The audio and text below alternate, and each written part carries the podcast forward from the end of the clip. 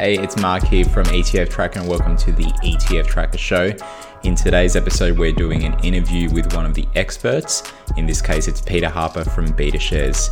He is uh, the co head of distribution and head of capital markets. And BetaShares is one of the biggest providers of ETFs here in Australia. They've got over 60 ETFs and they've got one of the biggest funds under management books of all of the Australian providers here. So definitely make sure to check out this show. We'll talk about some of the BetaShares ETFs, a couple of mega trends, and a little bit about the history of Peter getting into the ETF market. So it's a good one. So make sure to check it out.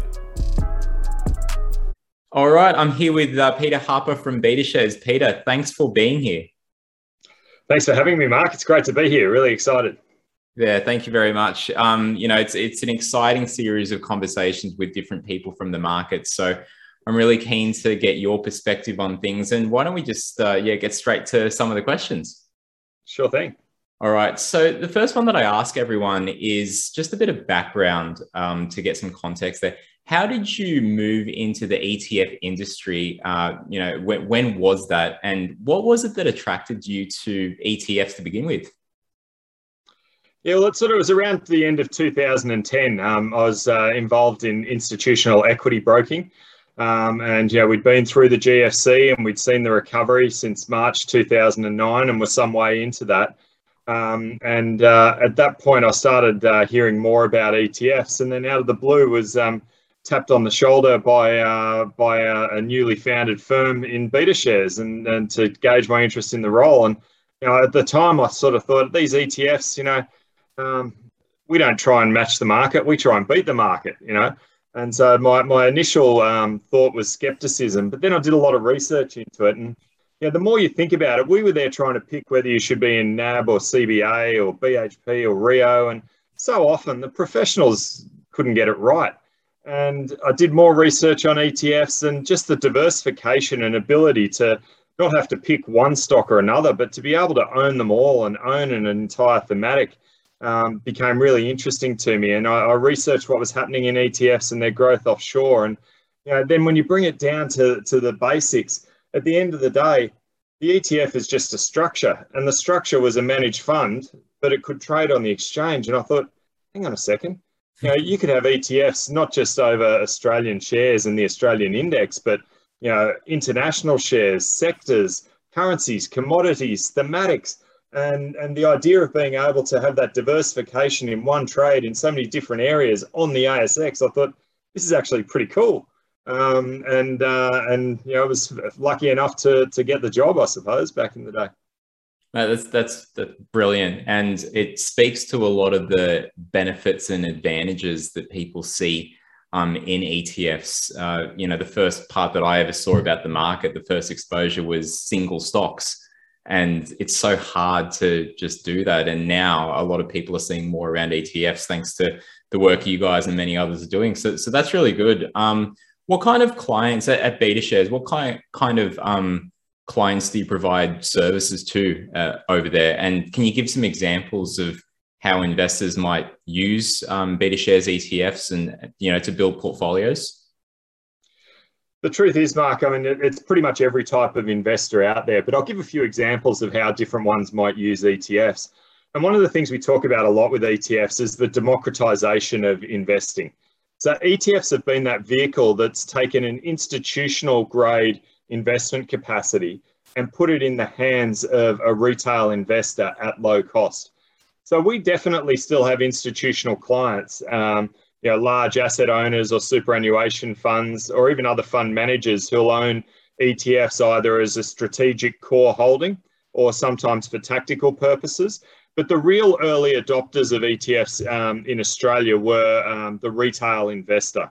And initially that was through self-managed super funds um, you know, mums and dads managing their own retirement savings, um, wanting a, a, a, way to diversify and simplify and lower the cost of their um, portfolio. So SMSFs were definitely the early adopters, you know, very closely followed by um, advisors um, who were using ETFs to build um, high quality and low cost portfolios for their underlying client base. Um, but the real um, change, I suppose, um, which has kicked off since COVID, has been the rise of the um, direct retail investor. And when I when I say that, I refer, you know, in many instances to people making their first investment ever. Um, and we've seen that all around the world. And uh, you know, with things like um, yeah, high house prices in Australia, you know, home ownership is not viable for many many people, but but they still have an aspiration to grow their wealth and and save money, um, you know, maybe for that house if ever they do get there in the future.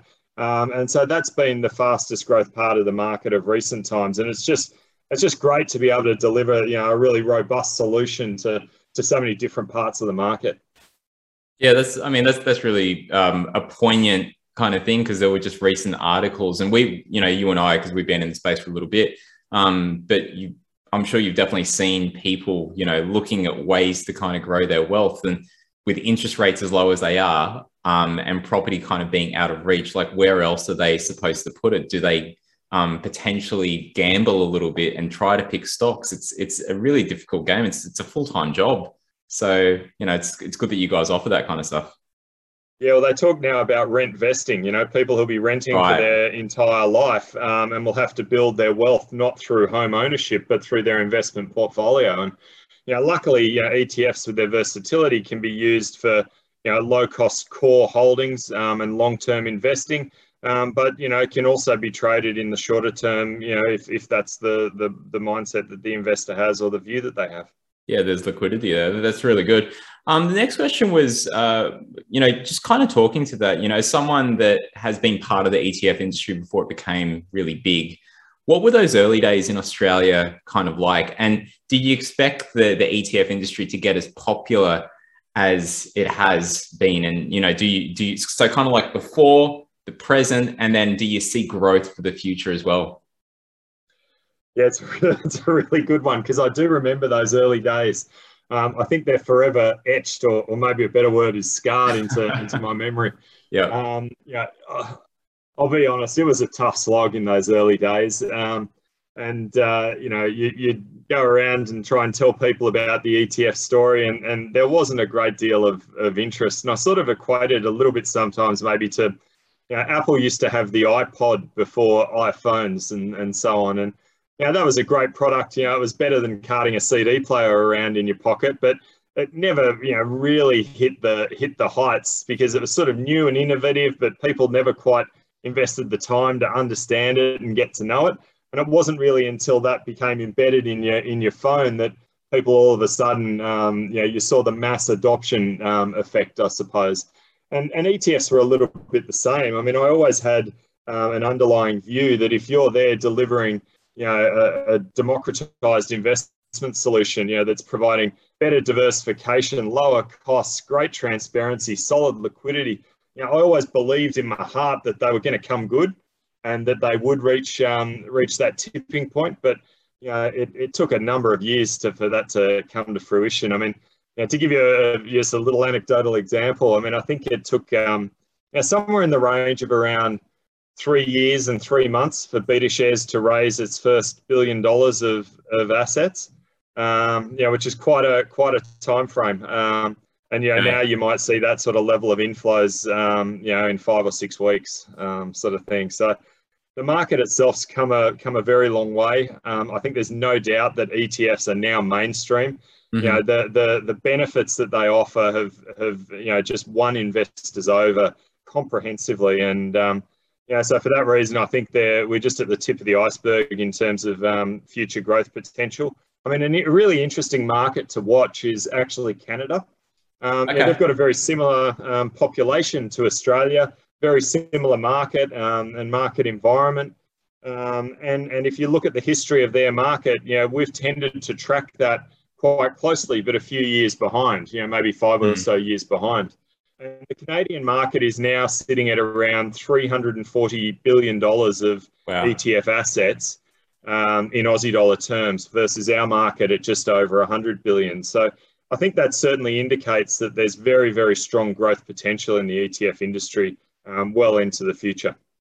That's brilliant. And I mean, um, you know, there's very interesting things coming out of Canada. Like with, when we look at the history of uh, ETFs, um, you know, they very you know early adopters there as well as like with bitcoin ets which are those new kind of popular things that people seem to be talking about a lot over there. Bitcoin futures ETFs now the the rage. Um, and whether or not we'll get something here. And I know that uh, you guys are looking into that kind of stuff too. So hopefully we see some of these innovations just come further, and it's going to keep us, you know, in the business of talking about ETFs. So I definitely um, have a vested interest in making sure that you know uh, ETFs continue to be quite popular. So I'm keen to see those uh, predictions kind of um, come to fruition. I'd love to see the market double here. Mate, I've, I've, got no doubt that we'll have plenty to talk about uh, well into the yeah. into the future. Yeah, absolutely, absolutely. Um, so BetaShares provides a range of uh, ETFs of different ETFs to investors across uh, various asset classes, and you've got a mix between active and passive there. H- how do you think about that active versus uh, passive debate? Look, I mean, um, I think what what I'll start saying is that um, we think that there's a place for both active and passive um, in portfolios, and we, are unequivocal about that. We are not um, passive evangelists. Um, I mean, to, to put the shoe on the other foot, so to speak, hmm. if you could reliably pick an active manager who is going to outperform the market on a consistent and ongoing basis, you'd be an idiot not to invest with them, right? Yeah.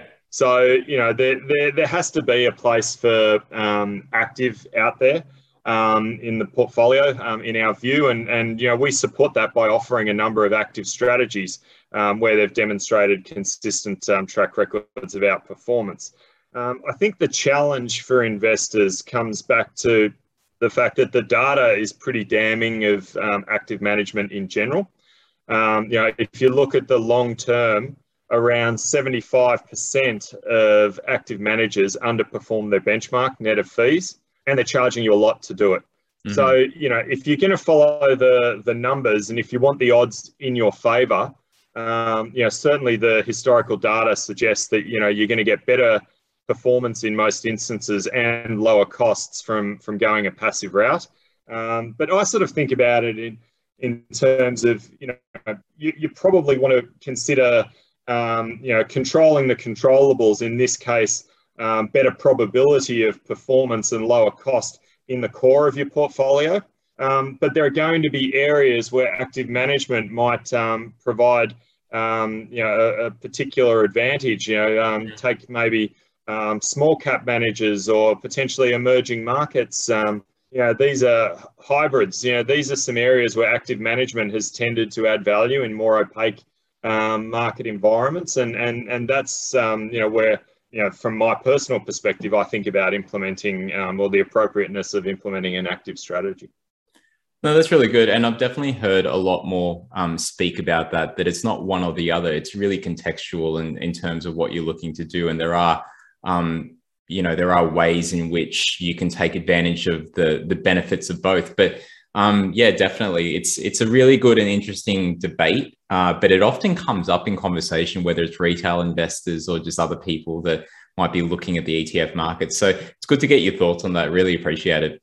Um, the, the next one is back, back to BetaShares. You guys have quite a large number of ETFs that you provide uh, to investors, about 60 plus from last count. And I'm sure there's always more. There was a period of time where I saw almost each month there was like a new um, BetaShares one, Earth and, and CLDD. And so they, these are great innovations um, kind of coming to market. And how, how, do you guys differentiate yourselves between what you offer and um, other providers? That's a question that comes up like, you know, what should I look at these ETFs or another? But how do you guys think about that between yourselves and other providers?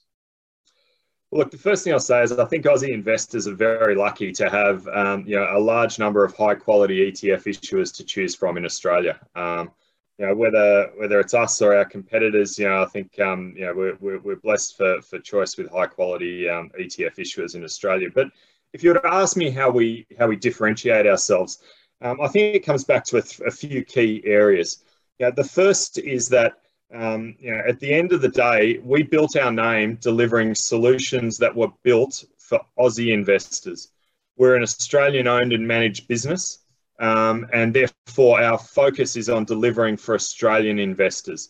So from day dot, we pioneered structures like the domestically domiciled international ETF, which meant that investors didn't have to fill out W8 BEN forms or worry yeah. about US estate tax implications.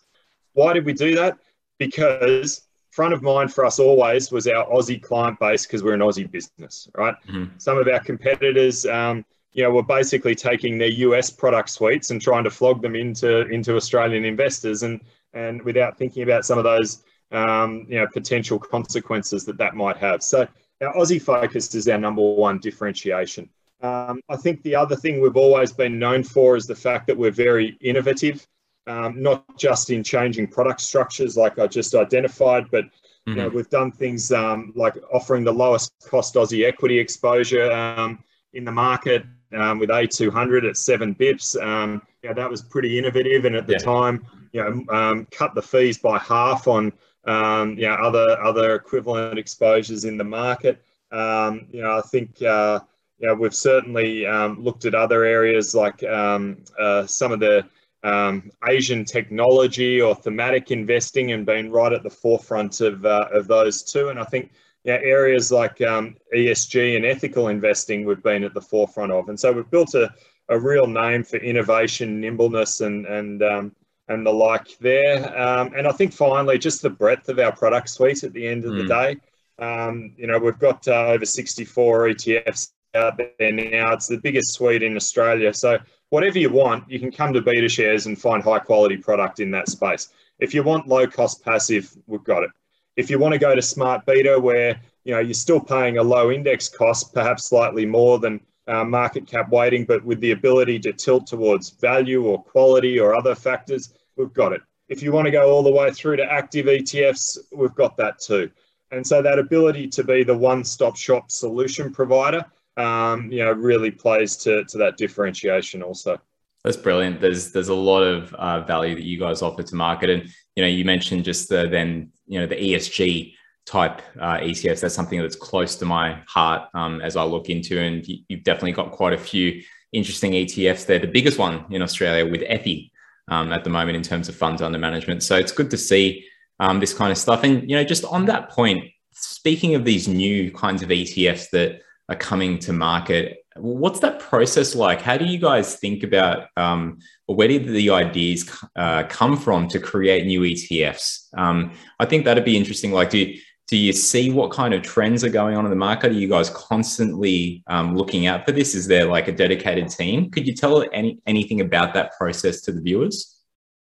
Yeah, sure. Um, and and look, I mean, it's what you'd expect um, when you're developing an ETF um, you're, you're trying to um, look at where there is either current or potential future demand and to plug those those gaps. And that's sort of the genesis of your thought. So if you think about where you might identify or how you might identify demand um, don't underestimate you know the, the number one spot we look to which is feedback from our investor base. Um, we have um, direct retail investors emailing us ETF ideas and, and areas of interest on a, on a regular or daily basis. Right, we speak to advisors out there in the market who are saying, "Hey guys, it'd be great if we could access X, Y, Z thematic." Um, you know, we speak to institutions who, who you know demonstrate those same sorts of interests to us. So you have, as an investor, have mm. a hmm. real capability to influence what goes into the market by demonstrating that demand to an issuer, and it's the number one thing we think about and focus on. That's brilliant. I did that. So, sorry, go, go, go ahead. Go ahead. I was just going to say, in addition to that, you know, we're always, um, you know, thinking about what might be the next, um, the next uh, interesting area. Um, you know, whether that's ESG and changing social perceptions and environmental concerns, and reading that landscape um, in the in the marketplace. Um, you know, or or whether it's um, you know looking at uh, you know what. Uh, uh, what what might be happening offshore and seeing um, you know what's uh, what's gaining popularity over there. That's another thing we could um, look at. So you're really trying to predict where those areas are. And luckily for us, being a, a privately owned business, we're very nimble and able mm. to respond to those changing trends very quickly. Yeah, that that must definitely help. I was just going to say that I didn't realize, like, I understood that you probably talk to different areas of the market and do, you know, some research looking at overseas. I'm seeing some interesting kind of trends there too but I, I, didn't realize how much you know influence the retail investor might have here. So people have ideas uh, and they want to see certain types of ETFs, they directly contact you guys about that. They absolutely do, and yeah. uh, everything gets looked at. Okay, well, that's that's a good one to note. And if you're out there, guys, like make sure if you got some good ideas, then then please do share them um, with the guys at BetaShares You know, the uh, Equity Mates group, um, and I think you guys have done a couple of shows with them on getting started with ETFs. They had some competitions, and I'm sure there's been other types of these sorts of things. Like if you were to create an ETF with a name and what kinds of holdings it would have. So that's that's really good. I thought that that would just be a competition thing and you know not have any consequence, but it could have some direct kind of consequences. So that's really good. And I, I think just to add one more thing there, if I mm. could, Mark. Um, you know, once you figure out those areas of demand, I suppose the process doesn't quite stop there. You do need mm-hmm. to, and, and this is really important, right? And investors should take this on board and look at every ETF they consider Mm. you have to look at is the exposure true to label, right? Yes. So if I can give you a quick example, yeah, at one point we were looking at um, potentially launching a, a blockchain ETF. Mm-hmm. Yeah. Um, and I think it's uh, even floating around, um, know, potentially in a PDS somewhere. Um, but you know, when we looked at that exposure and what was in it, the names in there were, you know, off the top of my head, things like um, Google, Microsoft, ASX, I think even. And you have to sit there and then say to yourself, hang on, is the performance of this blockchain ETF going to be driven by the blockchain outcomes of Microsoft at the moment mm. or hmm. Google? No. Is it going to be driven by the ASX's adoption of blockchain? No. There are other factors that are going to swamp that thematic in those um, in terms of the exposure um, you know, that those companies give to, to that. And so you, you, you wouldn't have had a true to label um, experience. And, and to us, that's paramount. So, you know, we had to, you know, pull the, pull the pin on that one just because we, we, we couldn't hand on heart say that, you know, this is going to be driven by blockchain. You know, on the flip side, you can look at mm-hmm. something like our robotics and AI exposure. Um, and you know they're so true to label and pure play in terms of the hurdles that they set for a company to actually be included that you can have absolute confidence that you're going to get what is on the tin right and i think that's really important and investors have to look at that you can't just look at the name ESG is a classic mm. example. Yeah. Every second fund's called ESG now. Go have a look at what some of them are holding. Go under the bonnet. I challenge investors to do it. You'll find a lot of stuff in there that you don't like the look of in most of those exposures. Um, you know, because so, so it's important to, to look under the hood. And, and the very final point is once you've decided on an exposure, you've got to make sure that it's rigorous, right? You can't have a situation where it doesn't contain um, liquid underlying components because we're talking about a market traded investment here. Yeah, it has to um, be liquid and rigorous in its index construction. Those are some very good points there to look at whenever I think a lot of people get enamored with, oh, it does this, it's a cloud ETF or it's a robotics one, but really look under the hood and make sure that it does what you want it to or that, that you believe in as part of your investment thesis that you're saying that you're invested in this area are you really so very very good points i'm sure that that's going to be a, a part of this that's going to be replayed over and over um, speaking of the the you know the things to look forward to uh, when we talked about you know a bit of the future about growth and whatnot and the, the ways that you guys look at etfs and potential for new ones what do you see as some of the next trends in the ETF markets uh, globally or here in Australia? Um, not saying that you have to be tied to this, that we're all of a sudden expecting BetaShares to be producing these types of ETFs, but just doesn't have to be types, but just even trends in general. Is there anything you want to add um, on that note? Um, look, I'm going to express an opinion here, and you know, so it's my opinion, not not BetaShares, but absolutely. You know, we're already seeing the growth of ESG and ethical investing, right? It's mm. it's you hear about it every day. In my opinion, we are um, at the tip of the iceberg there. In fact, I would not be surprised if in you know ten years' time, um, you know, ethical investing is you know the absolute norm and where the majority of assets go, and non-ethical exposures start dwindling in in popularity. Um, so I truly expect that to be a mega trend um, of the next decade or 2 mm-hmm. um, particularly as we push towards Paris um, 2050. You know, and and um, and and so I, I, have to pick that, in my opinion, as the number one um, investment trend over the next few years, even though it has already begun. Number two, I think you're going to see a strong rise in uh, in thematic investing. You know, whether it's you know, to, to just pick some out of the air, cyber security or cloud computing or Asian technology, those sorts of uh, robotics AI, those sorts of thematic based investments are growing hugely in popularity. And I think will continue to provide ETFs are a great way for investors to access those thematics in a diversified, low cost way. Um, and I think that will grow um, very, very strongly. And the third one will be an interesting one. Mm. Um, I think active ETFs have a, a strong part to play. Um, I would say the growth of active ETFs has probably been more muted than most um, participants expected. Um, year to date, there are a few exceptions to that, such as HBRD, the hybrids fund, that's you know well over a billion dollars. But by and large, um, it's been a little slower out of the blocks. But um, I really think that you will see more and more active managers begin to preference the ETF structure for the liquidity and transparency and, and, and simplicity that it offers to investors. Um, and as that occurs, I think, um, you know, if and when that occurs, I think uh, you know, active ETFs will really start to, to find their heyday. That's really interesting on that last point because um, I think in the US, just this first half of the, or just a bit over the first half of the year, they've had more active ETFs being issued than passive ones for the first time. And yeah, it's it's going to be interesting seeing that kind of thing happen here. We've seen a few closed-ended funds turn to active, and maybe some of the newer launches will just start off as active. But um, yeah, it's certainly going to make more interesting um, things for the for the active versus uh, passive debate. But like you said, um, both can fit in the portfolio. So those are some really interesting insights. Peter, thank you very, very much for your time. Um, if people are interested in uh, your insights and BetaShares, where's the best place for them to take a look and get in touch? Uh, look, there's so many options, Mark. Um, I mean, obviously, go to the website www.betashares.com.au. Uh, that's the first place to start.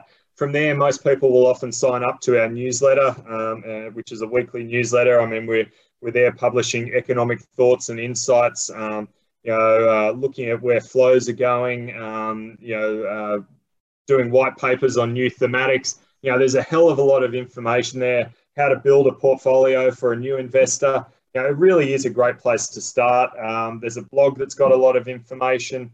Um, we publish a lot on social media, and of course, we're in the in the general press um, on a regular basis too, providing um, insights to investors. So, you know, we love hearing from from the market and what they uh, what they're looking for and what they want, and you know, we uh, we encourage them all to get in touch. Perfect. Well, hopefully, from this talk, um, it'll have sparked some ideas for um, some new things to be sent across to you guys. So hopefully that that can complete the circle there. But look, Peter, thanks very much for your time. We really appreciate your time and your views on this, and uh, we hope everyone finds it really valuable. Thank you. Thank you, Mark, for your time and for organising everything, and, and most importantly, thanks to, to the listeners for the time that they've given up as well. Perfect. All right, take care. Yes. Well, that was fantastic. And we thank Peter again for coming onto the show and sharing all of those uh, insights from seeing where the market has been and how he got started to even some of the mega trends that are likely to come out over here in Australia and also globally. If you're interested in more of these kinds of interviews, make sure to tune in each Wednesday as we have another ETF market expert and we'll ask them all sorts of questions. And even if you've got some things that you want to see, make sure to reach out to us and we can even add those in. So I'm Mark. This is the ETF Tracker Show. Make sure to like, share, and subscribe. See you later.